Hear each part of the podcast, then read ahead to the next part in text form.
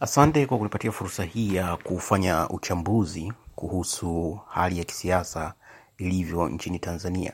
Nianze uchambuzi huu kwa kukumbushia maendeleo mbalimbali yaliyopitiwa katika uh, sekta ya siasa nchini Tanzania. Um, kati ya mwaka 1961 ambapo Tanzania ilipata uhuru wake mpaka mwaka 1992 uh, nchi yetu ilikuwa chini ya mfumo wa chama kimoja na mwaka huo 1992 kulifanyika mabadiliko ya sheria yaliyoruhusu uwepo wa mfumo wa vyama vingi. Kwa hiyo kimahesabu ni kwamba Tanzania ilikuwa chini ya mfumo wa chama kimoja kwa miaka 31 uh, mwaka 1961 mpaka mwaka 1992 na mfumo wa vyama vingi ulianza mwaka 1992 na tukifanya mahesabu tunagundua kwamba mwaka huu 2017 ni takriban miaka thelathini samahani ni takriban miaka ishirini tano tangu nchi yetu iwe katika mfumo huu wa vyama vingi. Kwa hiyo bado uh, tunapolinganisha maendeleo ya kisiasa katika mfumo wa chama kimoja na mfumo wa vyama vingi pengine tunahitaji miaka mitano zaidi miaka sita uh, ili kuwa katika nafasi nzuri ya kulinganisha vipindi hivyo viwili. Kwa hiyo kimsingi tanzania imekuwa katika mifumo hiyo miwili ya kisiasa. Wa chama kimoja kwa miaka 31 na kwa miaka 25 iliyopita tanzania imekuwa chini ya mfumo wa vyama vingi. Tuende mbele na kuangalia chaguzi mbalimbali zilizopita huko nyuma na hali ilivyokuwa.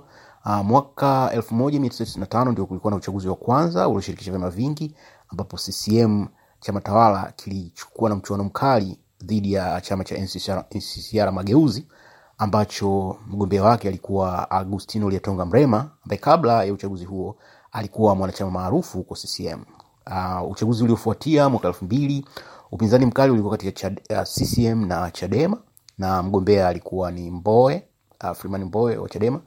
Um, na upande wa zanzibar katika chaguzi zote za zanzibar ilikuwa ni ccm dhidi ya kaf na mgombea upande wa kaf siku zote amekuwa ni uh, maalim seif sharif hamad uchaguzi wa mwaka elfu mbili na tano ulikuwa mchuano kati ya ccm na kaf ambapo um, mgombea wa kaf uh, profesa ibrahim lipumba alitoa upinzani wa kuridhisha lakini uh, matokeo yake ni kwamba mgombea wa ccm uh, jakaya kikwete alishinda uchaguzi huo. Na kikwete alishinda uchaguzi huo baada ya miaka kumi ya utawala wa mtangulizi wake rais benjamin mkapa ambaye aliingia madarakani mwaka elfu moja mia tisa tisini na tano na miaka yake kumi iliisha mwaka elfu mbili na tano.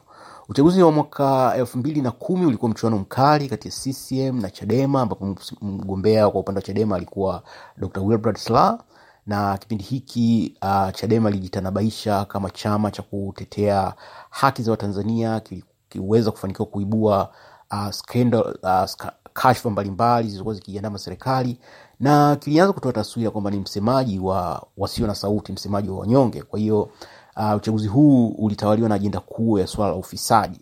Na kwa kweli um, chadema walijitahidi kiasi cha kutosha japo hawakushinda um, mgombea wa ccm jakaya kikwete alishinda katika uchaguzi huo lakini walifanikiwa kuongeza idadi ya viti vya wabunge na pia kujitanabaisha kama chama kikuu cha upinzani.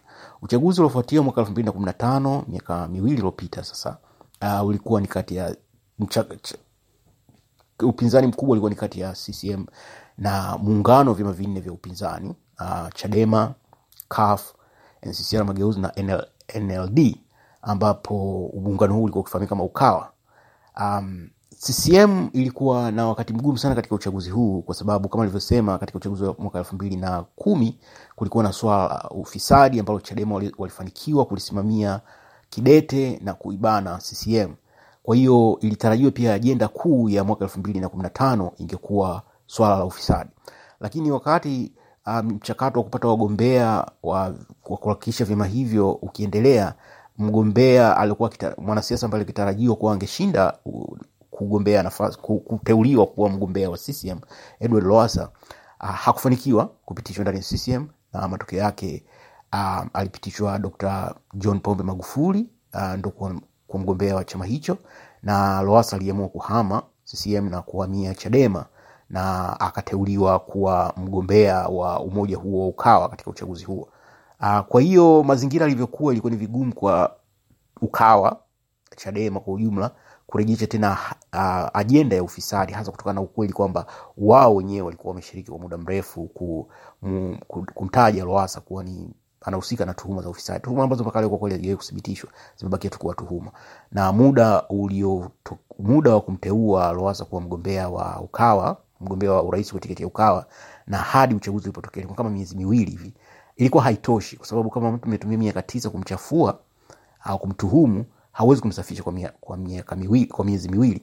Matokeo yake CCM walishinda na mgombea wake uh, Dr. John Pombe Magufuli kuchaguliwa kuwa rais wa tano wa Tanzania. Lakini hata hivyo, moja ya mafanikio makubwa ambayo yalipatikana kwa upande wa upinzani na Chadema kwa ujumla ni kwamba alijiongezea idadi ya viti na upinzani ukawa umeimarika zaidi.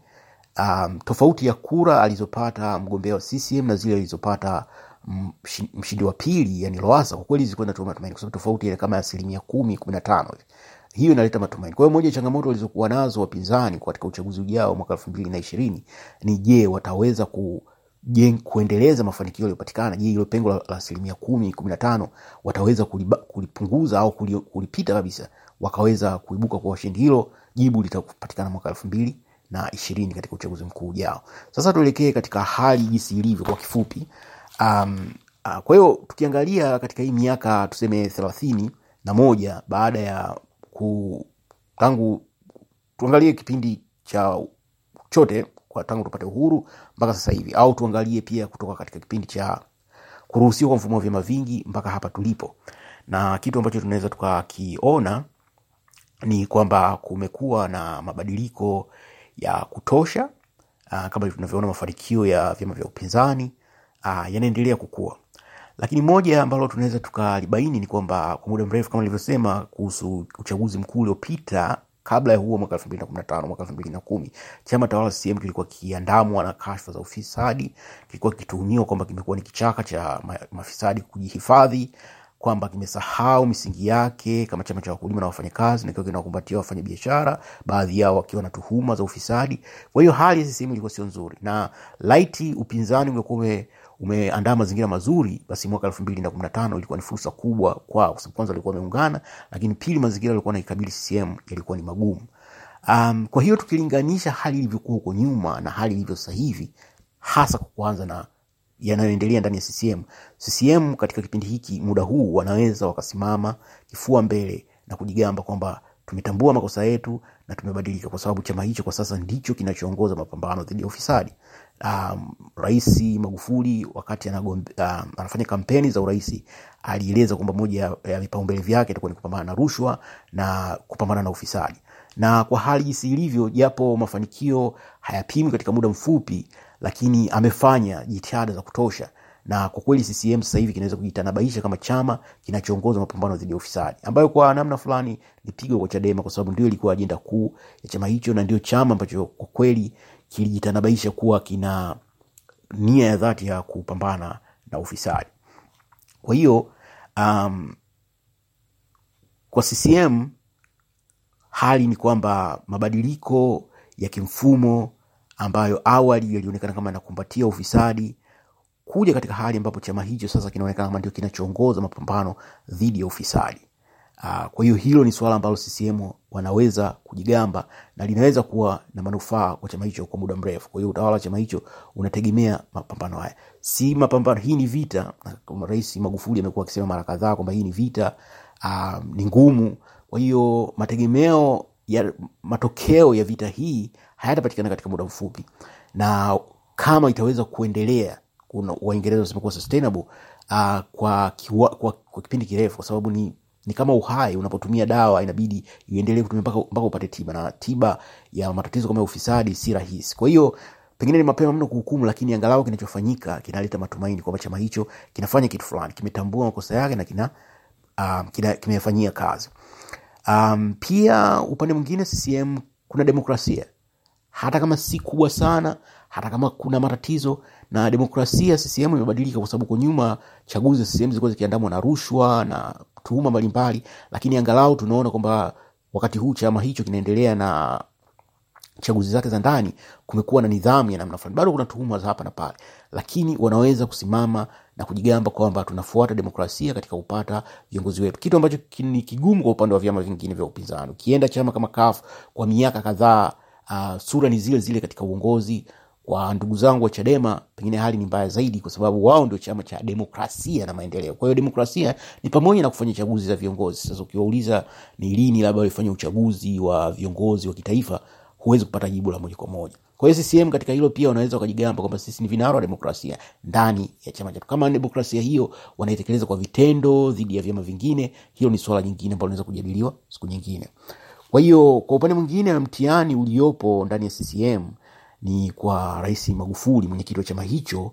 Um, je, katika kipindi hiki ambacho kuna uchaguzi na uchaguzi wa ndani ya CCM lakini pia tukitambua kwamba kuna uchaguzi mwingine mwaka elfu mbili na ishirini je atasimamia misingi ya kidemokrasia katika kupata uongozi bora wa chama hicho au atalazimika kuweka watu wake ili mwaka elfu mbili na ishirini iwe rahisi kwake hilo ni jibu tutakaolipata baada ya uchaguzi huu na kuona aina ya watu watakuwa wamepatikana lakini jingine ni mtihani kuhusu swala la kofia mbili kwamba mtu akiona wazifa mmoja ndani ya chama hicho asiwe na wazifa mwingine uh, ni changamoto kubwa kwake kwa baadhi ya viongozi wa chama hicho wamegombea nafasi japo tayari wana nyadhifa fulani. Kwa hiyo je, swala hili la kofia mbili uh, swala la kofia moja dhidi ya kofia mbili itafanikiwa? Huo, hiyo ni changamoto inayomkabili Rais Magufuli ambaye ndio mwenyekiti wa taifa wa Chama cha Mapinduzi. Lakini kingine ambacho pengine kinaweza kuwa na matatizo pamoja na mafanikio ambayo CCM ameweza kuyapata katika kupambana na ufisadi ni swala ambalo lilitukwaza huko nyuma, kwamba Tanzania licha ya kufanya vizuri huko nyuma katika siasa ya na kujitegemea, pamoja na matatizo yalikuwepo, uh, ilikuwa inazungukwa na mtu mmoja, ilikuwa ni kuhusu mtu mmoja, ilikuwa ni kuhusu baba wa taifa Mwalimu Nyerere. Lakini mazingira wakati ule alikuwa naruhusu, kwa sababu bado nchi ilikuwa changa na tulikuwa tunajitahidi kukua. Kwa hiyo Tanzania ilikuwa ni Nyerere na Nyerere ndio alikuwa Tanzania. Sasa uh, miaka kadhaa baadaye tumejikuta pengine tuko katika hali mapambano dhidi ya ufisadi na jitihada kubwa, si swala la CCM as bali ni swala ambalo linafanywa na Magufuli yeye mwenyewe. Kwa hiyo kuna haja kubwa ya msingi, na pengine hili ndio lina linasisitiza umuhimu wa kuwa na katiba mpya, kwa sababu haya mazuri ambayo Magufuli anayafanya kama kupambana na ufisadi ni vema yakawekwa kwenye katiba, ili hata kama atakuja kustaafu au chochote kitakuja kutokea, tutakuwa na swala mfumo unatuongoza zaidi ya kuongozwa zaidi ya kumtegemea mwanasiasa mtu mmoja. Kwa hiyo nadhani hilo ni muhimu na ni changamoto muhimu kwa CCM.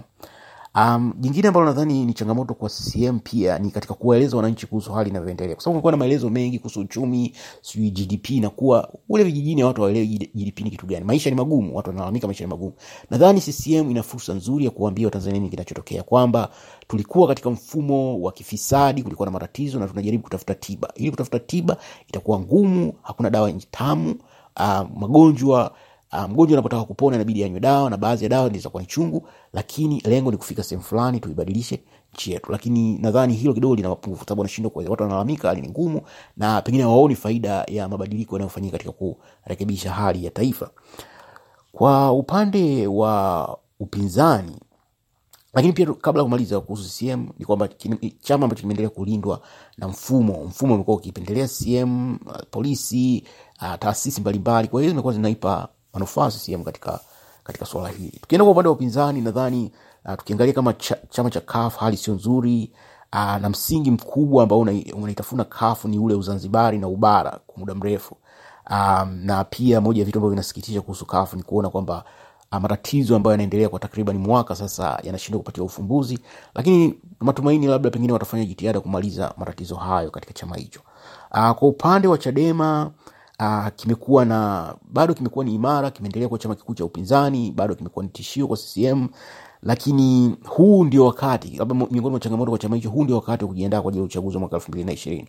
Pengine hiki ndio kipindi ambacho alihitajika apatikane mtu mmoja ambaye atanadiwa katika kipindi hiki au ataandaliwa. Kuna faida na hasara za kumwandaa mgombea mapema, kwa sababu ni rahisi kuhujumiwa, lakini pia anaweza kufanya chama hicho kikafanya vizuri katika uchaguzi ujao. Uh, ujio wa wanachama wapya wa vyama vya vyama vingine kama ujio wa mtu kama Nyalandu unaweza kuwa na faida kwa, kwa Chadema uh, kwa sababu ni mtu ambaye ana profile kubwa, ana ushiriki wa kimataifa, anaijua CCM vizuri, anaweza kuwa na msaada. Lakini tatizo linarudi pale pale kama alivyojiunga Lowassa, kwamba ni rahisi kutuhumiwa kwamba nyie mnachukua wanasiasa ambao wenye kashfa pengine tuhuma za ufisadi na vitu kama hivyo. Kwa hiyo inaweza kuwa na ugharimu lakini pia chadema unakabiliana na tatizo la kudandia matukio. Kwa hiyo anatakiwa kuwa na ajenda moja ambayo watanzania wataitambua watakitambua chama hicho kwa kinasimamia. Kwa upande mwingine chama kama act kinakabiliwa na tatizo la kutegemea mtu mmoja. Uh, chama kimekuwa kama ni kuhusu zito na zito ndio chama. Kwa hiyo hii kinaijengea mazingira magumu. Hivi vyama vingine nsiara mageuzi tlp vingine kwa kweli vimekuwa ni kama hadithi. Tu basi mi naomba niishie hapa. Asante sana kwa kunisikiliza. Kwa herini asante